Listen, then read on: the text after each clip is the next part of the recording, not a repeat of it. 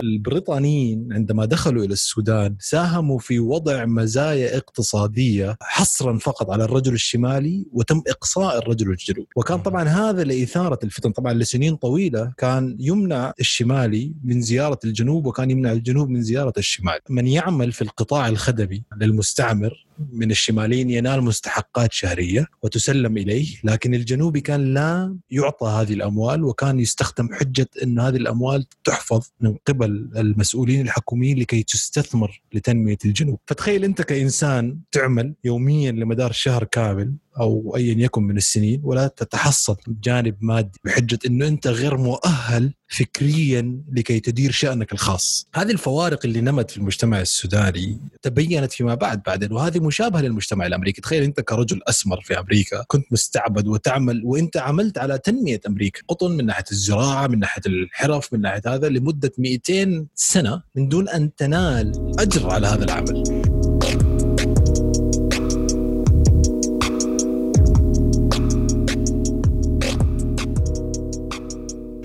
السلام عليكم رصيف بودكاست معاكم أحمد شهادة. وشاهين طبعا يعني. نسيتني كيف حالك؟ لا ما نسيتك. أنا بتذكر الأيام الحلوة زمان قصدي. صح. عدنا إلى آه. أول موسم الثنائيات. بالفعل. حبينا في هاي الحلقة إنه نتكلم عن العنصرية بسبب الأخبار الدارجة الآن.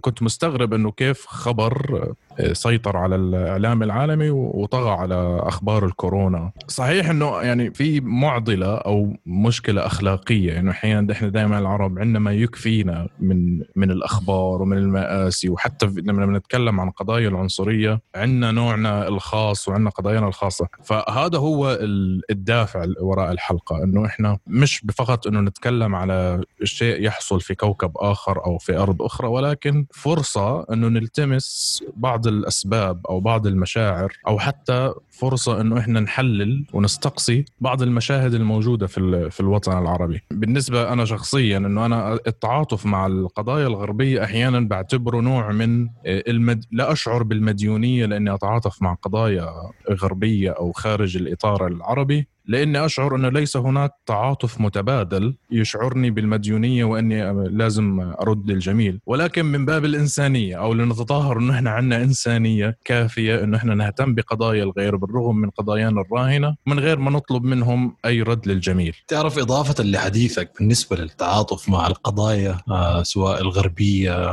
أو الشمال الأمريكية ايا تكن يعني موقع الإشكالية، أنا أعتقد إنه نحن لازم نؤمن إنه فكرة الثقافة نفسها أو فكرة المحتوى الإعلامي غالبيته يتم إنتاجه وبالذات في أمريكا مثلا يعني. ومعظم السكان في أمريكا أو في شمال أمريكا عامة مشغولين دائما بالتجربة الخاصة. يعني سابقا أنا أتذكر في أحد اللقاءات اللي تم تسجيلها على قناة الجزيرة مع الترابي كان يتحدث عن تجربته في أمريكا في القرن الماضي يعني في ثمانينيات القرن الماضي. المذيع أصاب بالإعجاب إنه كيف المجتمع الأمريكي لم يعلم أين السودان؟ ولم يعلم أين معظم مواقع الدول العربية موجودة في الخريطة لدرجة أنه الأمر وصل لمرحلة قادة رئاسيين. أعتقد هذا كان في عهد ريغن لما أذكر يعني. فكان يقول أنه حتى ريغن نفسه لم يعلم أين السودان. يعني لما آتى المستشارين من بالخريطة وقالوا له هذا السودان. ففحوى الحديث أن المجتمع الأمريكي نفسه يعني عايش داخل قوقعة وابتعد كثيرا عن القضايا المحلية وكثير من الجرائد وكثير من القنوات الإعلامية تهتم فقط بالشأن الداخلي. فعلا أنا كنت بتكلم مع آه، صديقة موجودة حاليا في لوس أنجلوس وهي موجودة في الداون تاون اللي هي الحين أعنف عمليات النهب والتظاهر قاعدة بتحصل في هذه. فهي كانت متفاجئة إنه أنت كيف موجود في الشرق الأوسط. تعرف إيش بيصير في أمريكا؟ وأبوي وأمي الموجودين في الساحل الشرقي مش عارفين إيش بيصير. صحيح. فأنا ردي فأنا ردي كان تلقائي جدا بحكي لها إنه إحنا العرب بنتابع الأخبار العالمية لأنه إحنا متعودين إنه نشوف نفسنا في الأخبار العالمية. فبالمصادفة بالمصادفة بنكون عارفين إيش بيصير في كل العالم كله. ولأول مرة في التاريخ يعني أنا أعتقد إنه نحن غير مساهمين في هذه الإشكالية. الحمد لله وأتمنى إنه ما يطلعش أي معلومات جديدة. ولكن يعني آه، بالفعل يعني إنه أنت الوعي العربي إنه أنت حتى أحيانا أحيانا بالنسبة للمجتمع الأمريكي زي ما قلت إنه متمحور في ذاته إنه أنت تكون عارف عن البريكزيت وعن الاتحاد الأوروبي وعن ما يحصل في الصين ولا في الاتحاد السوفيتي أنت هناك تعتبر نخبوي في المعرفة صحيح. أو إن أو إنسان ذو اهتمامات خاصة وهذا شيء يفتخر فيه إنه أنت على دراية بأمور المجتمعات الأخرى يعني بالضبط هيك عشان نبرر ال motivation أو الدافع نحو الحلقة. بدنا نتكلم عن العنصرية ما بدنا نختزل آه، أشكال العنصرية كلها بأشكال الأبيض والأسود ولكن هذا أكثر الأشكال وضوحا ويسهل وصفه. المتهم أو المتوفى أو الضحية اللي كان اسمه فلويد صراحة المشهد أنت لو اختزلته في دقيقتين مش راح تفهم بشاعته. ولكن أنا أعطيت لنفسي بعض الوقت إني إني أحاول أحصل على المشهد كامل.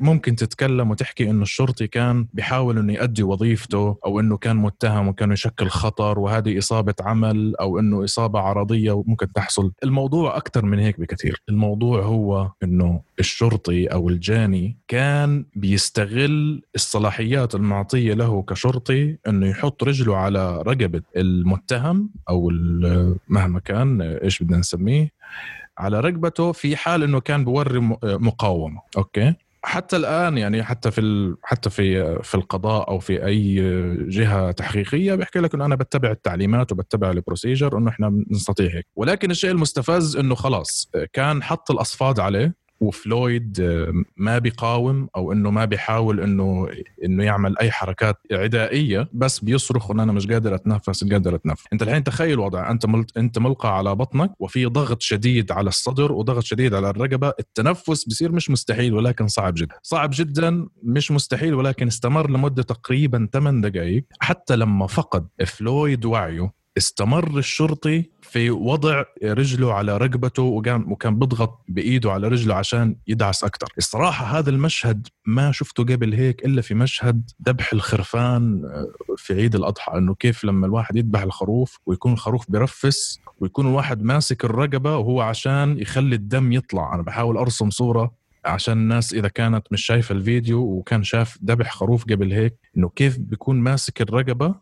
وبيخلي الدم يطلع. بالفعل إنه كان عن جد بينظر لل... للمتو... للضحية على إنه أنا بستناه يفارق الحياة. وأجت الإسعاف. هم يعني اتصلوا بالإسعاف لإنه كان في واضح نزيف من الفم فاتصلوا آه، على أساس إنه هذا بروسيجر إنت إذا شفت الدم على طول لازم تتصل بالإسعاف ويجوا على موقع الجريمة مش يجوا على مركز الشرطة. أجت الإسعاف واستمر الشرطي بالضغط على الرقبة. وحتى والمسعف هو بيحاول يقيم المشهد ويطلع على الحين سميناه مريض أو ضحية ليه ما في الآخر طلب منه المسعف إنه يشيل رقبته؟ إنه أنت أوكي أنت كشرطي بتقوم بعملك خلاص انت أنت كان في بلاغ اذيت المتهم حطيت الأصفاد عليه بطل يقاوم أنت خلاص أصبح مش أصبح لا يشكل تهديد ولكن إنه حتى بعد ما أغمى عليه وبعد ما اجى المسعف كان مستمر بوضع رجله على على ركبته لين ما طبعا كان مغمى عليه ورجله على ركبته اجى المسعف وحط رجله على ركبته كمان. فعن جد منظر مستفز. فأنت عشان إن عشان ما نحكي بعدين إنه المظاهرات هذه كانت بمجرد إنه الناس لقت ذريعة إنه بدها تخرب بدها تتظاهر لا. المشهد جدا مستفز وجدا متفاقم بالمقارنة للمشاهد اللي شفناها قبل هيك. كان في بعض الحديث يعني من قبل الخبراء الأمنيين أو حتى يعني أشخاص في القطاع الطبي. أغلبية الخبراء الأمنيين كانوا يقولوا إنه أصلا لا يوجد أي داعي لاستخدام مثل هذه القوة. already أصلا يعني أنت واضع الأصفاد عليه. فلا يوجد أي مقاومة تدعو إنه أنت تستخدم مثل هذا العنف. يعني استخدام هذا العنف كان أنا أؤمن إنه هذا إشكالية مؤسساتيه تنبع ومترسخة في عقلية الرجل الأبيض في أمريكا، يعني قضية فلويد هي ليست الأولى وليست الأخيرة في المجتمع الأمريكي لأنه إذا أنت قمت بعمل تتبع تاريخي لعدد الضحايا يعني كم كان العدد؟ تقريبا 138 فقط في مينيابوليس هذه السنة.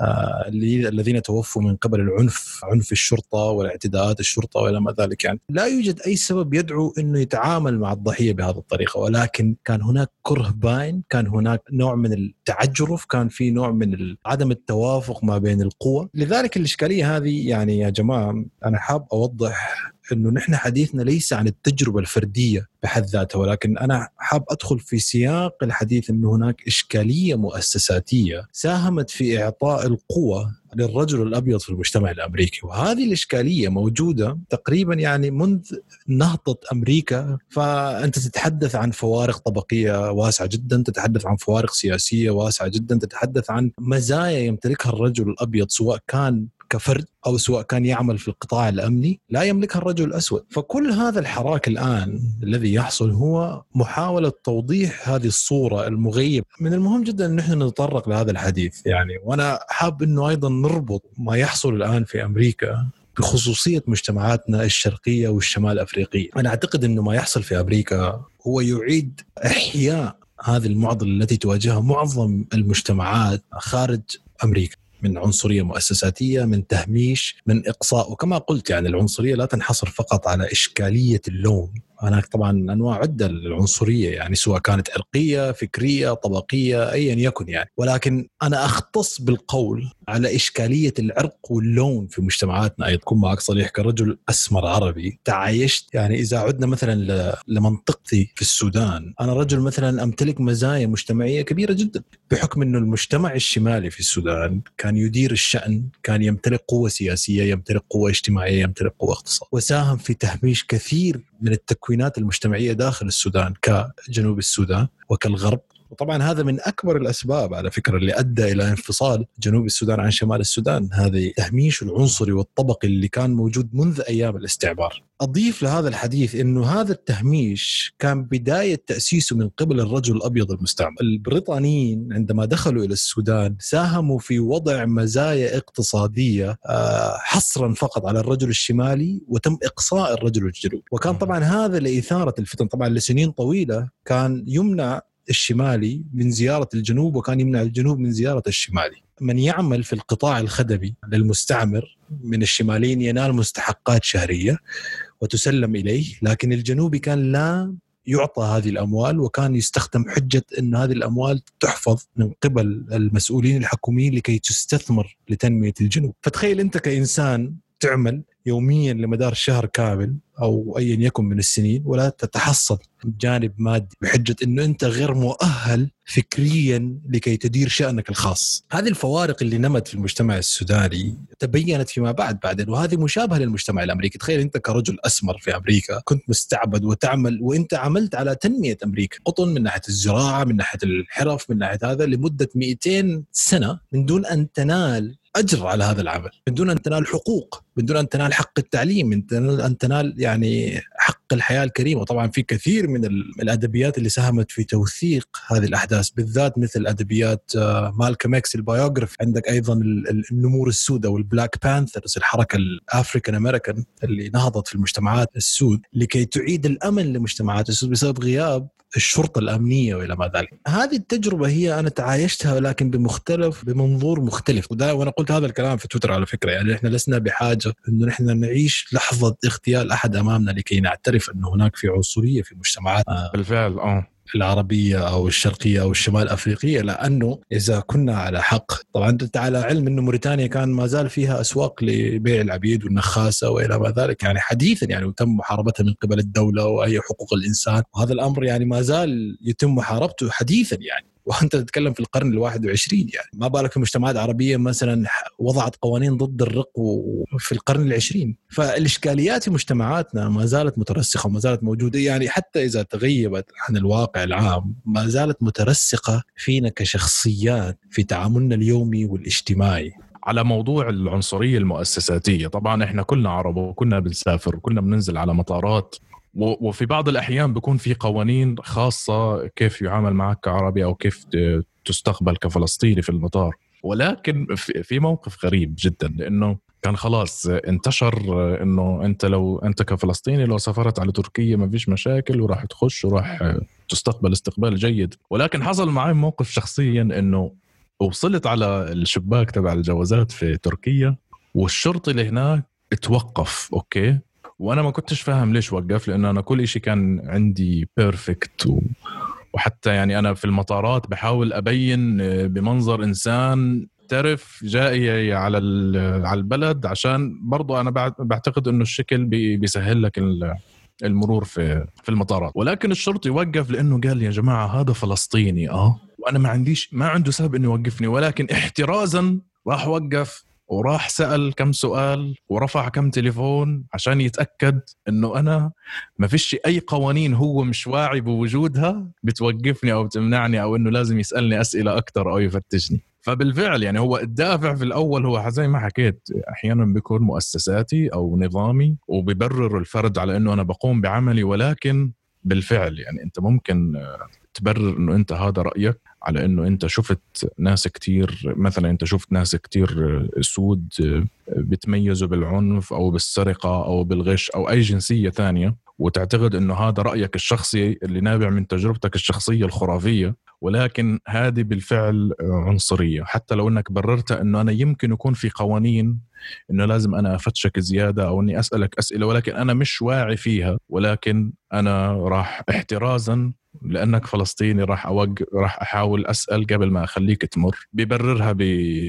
بالعمل أو القوانين. حتى رقم ثلاثة إنه في ناس بيكون عندها حرية الاختيار أو حرية تقدير المواقف على إنه يمرق الناس المعينين وإنه يكون يشدد على ناس معينين ولكن هو بيختار بطريقة عنصرية على مين يشدد ومين وعلى مين يكون متساهل. صحيح. وهذه هي وهذه هي العنصرية اللي موجودة في كل الوطن العربي وكل العالم اللي هي عنصرية تبرر بالقانون وتبرر بالآراء الشخصية وبعيدة عن أي شيء ملموس. يعني أنت الحين الناس في أمريكا أو أي إنسان بيصرخ ضد العنصرية ما عنده حل ملموس. يعني أنتم الناس اللي في الشارع الحين اللي بتنادوا بحل العنصرية. أوكي أنت الحين الشرطي اللي قتل الرجل الأسود معتقل. كان في الأول مفصول ولكن بعد ما صعدت المظاهرات معتقل. أنتم الناس اللي في الشارع إيش بدكم نعمل لكم عشان آه، ترجعوا بيوتكم مش عارفين. انت الحين لو مثلا بدك تتكلم عن التجربة الفلسطينية وتجربة التمييز ما بين أنواع اللاجئين الفلسطينيين وبين الفلسطينيين في داخل الأراضي المحتلة وبين الفلسطينيين الموجودين في الضفة الغربية وفي غزة. نشأت أنواع عنصرية جديدة. في الماضي كانت نوع العنصرية أو نوع التمييز أو نوع الأفضلية هي أفضلية ما بين المدني والفلاح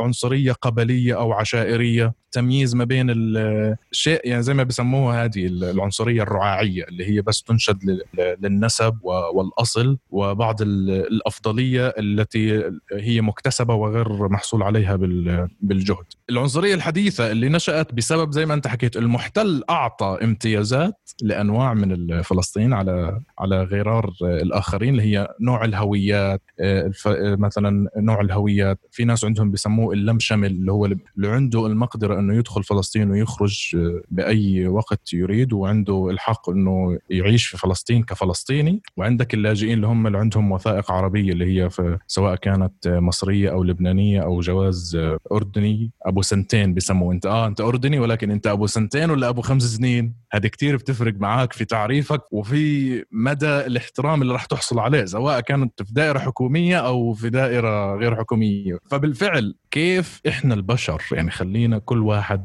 ينظر إلى داخله كيف أنت كبشر قاعد بتعطي لنفسك مبررات على إنه أنت تميز الناس ما بين عنصري أو بشكل عنصري أو أو حتى بشكل انتقائي. وانت بتكون مش واعي في نفس الوقت بتكون بتمارس العنصرية كل يوم ولكن بنفس الوقت لو تكلمت عن العنصرية راح تتكلم أجمل كلام وراح تقتبس أحسن الآيات والأحاديث والمقولات الفلسفية. ولما بعدين حد يمسكك متلبس في أي تصرف عنصري عندك برضه بعض ال... إنه أنا لأ هذه تعليمات أمنية وإنه لأ هذول مخربين وإنه لأ أنا كان عندي تجربة شخصية والناس اللي زي هدول كثير مخربين وكثير اجى منهم مشاكل وأنا بقوم بعملي. نفس الوقت إنه أنا ما بعمل ولا شيء هذا الكلام مكتوب عندي في الورقة وأنا لازم أطبقه. طب أنت ليش اخترت إنك تطبقه على أصحاب هذه الجنسية أو على ال... صحيح. على المهاجرين وما اخترت إنك تطبقه على الناس؟ إنه لا أنا عندي حرية الاختيار. يعني أكبر مقياس للعنصرية في مجتمعاتنا الشرقية يعني من ناحية الجنسية. انظر كيف إنه مثلا الرجل الأبيض أو الرجل الأوروبي يستطيع إنه يتحرك بحرية في المجتمعات العربية من ناحية الفيزا من ناحية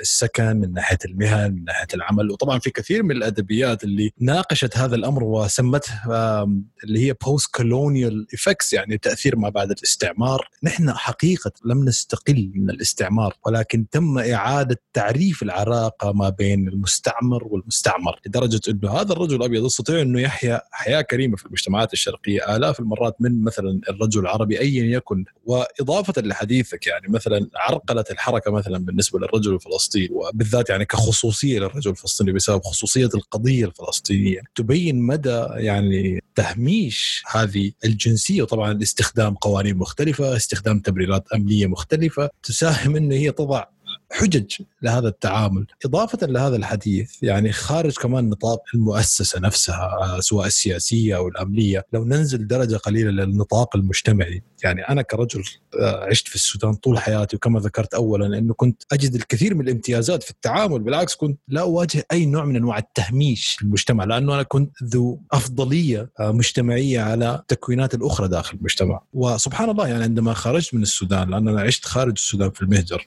وترحلت يعني في مختلف البلدان صرت أرى إنه التعامل اللي كنت أعامل به يختلف كليا عن الطريقة اللي تم معاملتي فيها في الخارج، يعني في كثير من الأحيان تم نعتي مثلا بمسميات اللي هو يا أسمر مثلا معبدة كلمات جدا مهينة يعني عرفت؟ واللي يستخدمها في كثير من الأحيان يعتقد إنه هو يمزح معك ويعتقد آه انه. ويعتقد إنه بالعكس لا يوجد أي إساءة في هذه الكلمات يعني عرفت؟ ويستخدم أوصاف منحوتة بسبب التنميط سواء هذا التنميط اللي مترسخ مجتمعيا أو عن طريق الإعلام إنه مثلا الرجل الأسمر رجل مثلا يحب الألوان الزاهية الأحمر والأصفر وايا ما يكون. رجل أسمر مثلا رجل كسول أو رجل مثلا قوي البنية. أو ايا ما يكن أو لا يغاب شيء عرفت علي كيف؟ فبحد ذاتها هذه المعلومات المستبقة ترسخ في عقول الأفراد في كثير من الأحيان قد لا تتفق مع الواقع وأنا كنت منصدم أحيانا عندما أجلس مع ناس يكون كبار في العمر ويستخدم مثل هذه الألفاظ أنا أتعجب واللي ساهم على ترسيخ مثل هذه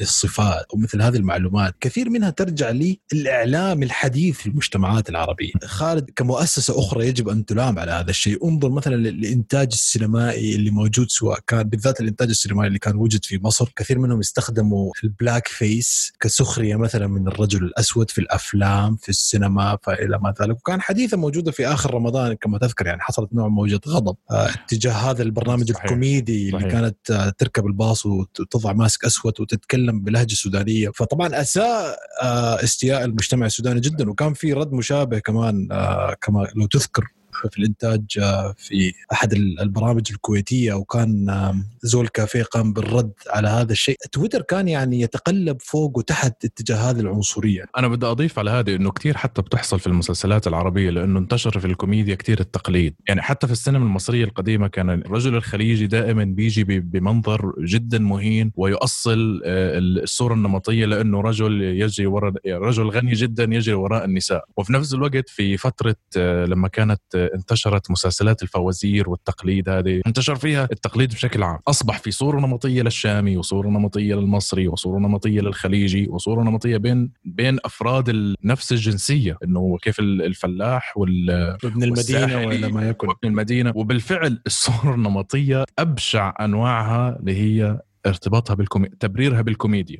وحتى يعني الكوميديا أصبحت يعني أكبر شماعة لتمرير العديد من النكت. وزي ما أنت حكيت إنه أنت ممكن تنعت باسم عبد لأنه أنا صاحبك ومسموح لي إن أنا أتمسخر عليك. يعني وجود التصوير لمختلف الأعراق ومختلف مثلا البيئات الجغرافية صحيح وجد في كل ال... وجد من قبل الإنتاج السينمائي أو الأدبي أو ايا يكن، لكن اللي هو يعني غير متوقع إنه أنت تنظر إلى الفرد في المجتمع كيف إنه هذا التنميط أصبح مترسخ في العقل الباطن لدرجة إنه يتعامل مع الآخر بناء على هذه الصورة اللي تم رسمها مسبقا من قبل الإنتاج الفني والأدبي. وهذا الأمر يساهم في تكوين معاملات مسبقة يعني أنا في كثير من الأحيان كنت أسمع جمل وهذه الجمل لعله هو يعتقد إنه هو جالس يمدحني عندما يقول هذا الكلام يقول لي مثلا يا أخي طب أنت سوداني طب أنت أبيض لونك فاتح مثلا. فهو يعتقد إنه أنا يعني جوهريا حأبتسم لما أنا أسمع بهذا الشيء. آه.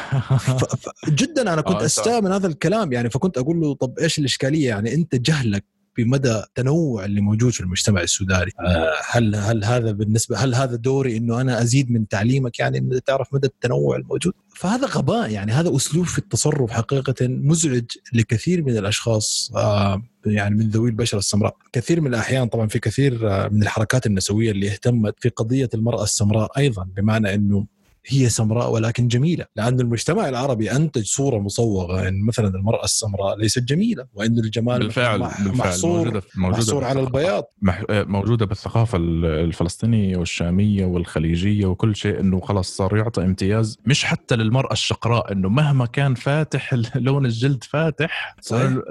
آه هذا يعتبر نوع من الجمال حتى لون الشعر يعني الأسود والبني والأشقر هذا يعني أنا بلوم الإعلام بشكل كبير جدا وبلوم الشعر لأنه حتى في الفرس الفرس الاشقر آه، له معايير جمال أكثر من الفرس آه، اللي لونه دارج اللي هو البني أو ال- القريب من السواد. كنت بدي آه، أضيف نقطة إنه مش بس الإعلام كيف الأخبار صارت تعزز الصورة النمطية وت- وينتج عنها عنصرية إنه حتى كان أنا بيجيني تعليق كتير إنه واو أنت فلسطيني ولكنك ما شاء الله عليك هادي جدا وبتقعد وبتتكلم وبتضحك لأنه خلاص صار في صورة نمطية من وراء الأخبار إنه الفلسطيني دمه حامي أو إنه دائما مستعد للجدال وإنه حتى لما حدا يحاول يستفزني بنقاشات بالقضية الفلسطينية حتى من من نابع إنه بس للتسلية إنه أنا دائما ردي بيكون هادئ جدا ولا أستفز حتى لما حدا يحاول يثير بعض النعرات الحزبية اللي بتحصل في فلسطين وإنه إنه أنتم الفلسطينيين أصلا نفسكم مش متفقين مع بعض وأنتم عندكم صراعات داخلية. أنا حتى الرد هذا أرد عليه بطريقة جدا هادئة. فحتى الصورة اللي بنتها ال- الأخبار للرجل الفلسطيني إنه هو دمه حامي دائما مستعد إنه يتخانق ودائما يعمل وحتى أنا في بيئة العمل تعرضت كثير لهذه الصورة النمطية إنه آه فلسطيني آه آه، صار آه، أي مشكلة آه ما هو الفلسطينيين دائما معلش دمهم حامي وبتخانقوا. وحتى لما تكون أنت عكس الصورة النمطية هذه تلزق عليك إنه انت أنت فلسطيني ولكن ما شاء الله عليك. آه، هادي جدا وعقلاني جدا في النقاش وما بتعمل مشاكل و... ولبق جدا بالحديث. للأسف الشديد آه، زي ما قال آه، ويل سميث في تغريدة إنه هاي المظاهرات مش راح تعمل أي شيء جديد في محاربة العنصرية. ولكن ممكن تنشئ أو تزرع نوع من الخوف لأي إنسان في المستقبل راح يمارس ممارسات مثل هيك وما وما يكون حاسس إنه ليس هناك عواقب. على الإطار الشخصي. كيف أنت تمنع نفسك إن أنت تكون عنصري؟ أنا شايف إنه حتى إنه أنت تكون دائما مستعد على إنه أنت يكون عندك ردة فعل انفعالية لأي ممارسة عنصرية. بحس إنه هذه بترسخ أكثر العنصرية أكثر يعني أنت لو انتظرت لا إنسان يهينك لأنه أنت بشرتك نوعا ما سمراء. أو لأنه أنا انتظرت دائما إنه حدا يهيني لأنه أنا فلسطيني أو مهاجر أو لاجئ. واستغليت تعييب هذه في إني أنا أكون عندي ردة فعل انفعالية جدا وفيها معايره أكثر إنه هذا بتعزز ممارسات العنصرية عن طريق إنه أنا بجعل الإنسان الممارس العنصرية ينحط في موقف الدفاع يقول يا أخي أنا كنت بمزح معك أنتم ماخذين الو- الوضع جد أو إنه أنت بترسخ الصورة العنصرية إنه آه أنت عنيف وأنت أصلا دمك حامي وبتصرخ دائما لأنه هذا موجود فيك أنت أصلا. تعرف في كلمات يتم استخدامها يوميا من دون وعي وتس وفي كثير من الأحيان إذا تم مواجهة هؤلاء الأشخاص لماذا أنت تستخدم هذه الكلمات؟ يجد نفسه بتبرير هذا الأسلوب إنه يمزح أو إنه مثلا آه، هو صديق لك أو يتلطف معك في الحديث، لكن في كلمات أحيانا قد لا تزعج مثلا من هو مهمش لأنه قد تعود على سماع هذه الكلمة وهو باطنيا لا يعتقد إنه هذه إهانة، يعني مثلا في كثير من المجتمعات تستخدم كلمة يا خال مثلا إضافة يعني هي محصورة على المجتمعات الخليجية، وأنا رأيتها مثلا في الكوميديا، رأيتها مثلا في المخ... استخدام الاستخدام المجتمعي للرجال السمر يعني، وهذه الكلمة بحد نفسها أنا أعتقد إن هي إهانة ومهمشة للرجل الاسمر، لكن أنت لما تسمعها في كثير من الأحيان يعني أجد بعض السمر لا يستاءون من هذا الحديث، ومن يستخدمها لا أعتقد إنه هو يسيء إلى الآخر، فأنا أعتقد إنه فيها كمية من التهميش ويجب علينا ان نعي لحديثنا يجب ان نعي للكلمات اللي نستخدمها في التعامل مع الآخرين أو مثلا عندما نصف الغباء بجنسية الهندي مثلا هذا تهميش للرجل الهندي. أنا لا أدعو إلى مثالية كلية في الحياة لأنه مستحيل إنه العنصرية يتم القضاء عليها لكن نحن ندعو إلى النظر لهذه الإشكاليات التي نعاني منها أو نحاول إنه نحن نحسن من أساليب تعايشنا مع الآخر لأنه العالم خلق على اختلاف. أنت لا تستطيع إنه تصنع عالم أحادي في قولب يتوافق مع أفكارك ومع آرائك ومع هذه يعني هذه هذه الأمور يجب نحن أن نكون على وعي ويجب أن لا ندخل في هذا السياق المتداول المبتذل انه نحن ننكر وجود العنصرية في مجتمعاتنا، هذه العنصرية موجودة آه، ومترسخة كمؤسسات وإلى ما ذلك. بالفعل إنه أنت حتى لما تنجح وإنك أنت تتعامل بلا عنصرية إنه أنت ما تتصرف بفخر وكأنك أنت اديت جميل كبير للإنسانية إنه أنت ما شاء الله آه، تصرفت بلا عنصرية. ضد العمال اللي بيشتغلوا تحتيك أو إنه أنت خفضت الأجار على الناس الفقراء المهاجرين أمامك إنه حتى هذه الممارسة بتأصل العنصرية فيك إنه أنت ما شاء الله تصرفت بعدالة. وكأنه أنت مش مديون للناس إنك تكون عادل وإنك تكون إنسان بيعامل الجميع بالمثل وان أنت لما تصرفت بلا عنصريه قاعد بتفتخر بال social media وإنه أنا قاعد بعمل شيء رائع يا جماعة آه، أعطوني لايكات وأعطوني share وحتى يعني اشهروني ووروني وروني للناس إيش العمل العظيم اللي أنا بعمله. صحيح إنه إحنا محتاجين لناس إنها تسوق للعمل الصالح ولكن أنت مع نفسك لا تشعر بالفخر ولا تشعر إنه أنت بتستحق أي نوع من التقدير والتمجيد لأنه أنت قمت بعمل يعني أقل ما يقال فيه إنه إنه مش إنساني بإنه أنت إنساني أديت وضي... أديت جميل كبير للكرة الأرضية ولكن هذا الشيء طبيعي جدا يعني يعتبر في نطاق الصفر مش plus 1 ولا minus 1 عشان تستحق أي نوع من التمجيد. هذا نوع كمان من التمييز إنه أنت تعطي نفسك الأحقية. إنه أنت مثلا تتحكم في حياة شخص أو إنه أنت ابديت إليه معروف بحكم المزايا اللي أنت تمتلكها. لذلك بالضبط. يجب على المجتمع إنه يكون شاكر لهذا الفعل اللي أنت فعلته. فأنا أعتقد إنه هذا أيضا نوع آخر من أنواع العنصرية ولكن نوع ما أقل لطفا آه، من العنصرية المجهورة أو نوعا ما أمام الآخرين يعني أو فيها نوع من الإقصاء. أنا أسميها عنصرية لطيفة ولكن يعني تبل العنصرية بكل أنواعها. فيجب علينا نحن أن نعي على هذه الأفعال. وأيضا يجب أن نخرج خارج قوقعة الصورة النمطية ونتعامل مع الآخر كقالب. يعني في نحن كما قلت دخلنا في عهد الآن هو عهد الفردانية وكثير من التصرفات الفردية تنبت من قبل التجربة تنبت من قبل الواقع التعليمي الاقتصادي الاجتماعي الذي يساهم في صقل شخصية الفرد الذي هو أمامك. فأنت عندما تتعامل مع شخص تتعامل معه بناء على جنسيته أو لونه أو عرقيته ولكن تتعامل معه بناء على شخصيته هو كفرد. فإذا احتكمت احتكام كلي إن هذا شخصيه أو جيد لا يعني أن العرق هو عرق سيء أو عرق جيد لا هذا يعني إنه أنت تجربتك مع هذا الفرد تجربة سيئة لذلك الإنسان لازم يكون على وعي لأنه نحن.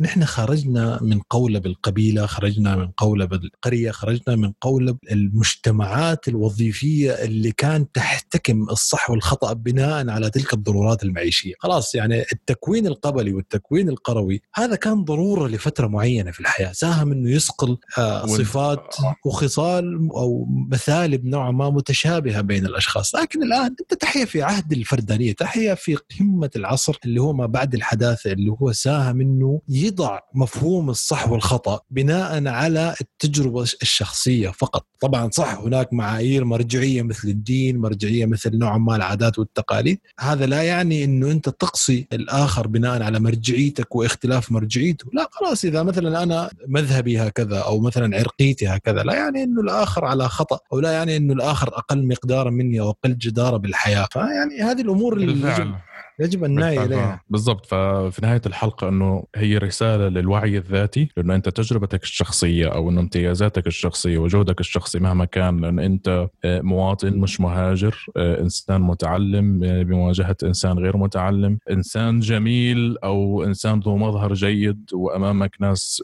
بحسب اعتقادك مظاهرهم غير جيدة. الرسالة الأولى هي الوعي الذاتي بكل ممارساتك وأنت بالفعل قد تكون ضحية لتعليم وترسيخ آه، مؤسس بسبب القوانين والإعلام وتكون أنت ضحية في ممارستك للعنصرية ولكن أنت مسؤول عن نفسك يعني أمام أمام الناس وأمام الله في الآخرة. فبالفعل آه، قضية العنصرية يعني صحيح أنه في الحين كان سبب ودافع لإثارتها ولكن مهما راح نعيد فيها مش راح نغطي كل جوانبها. فأنا حابب أختم البودكاست آه، شاهين شكرا جزيلا على هذا الحديث الرائع. شكرا لك يا عزيزي ونلتقي قريبا آه، في حلقة أخرى في رصيف بودكاست. إلى اللقاء.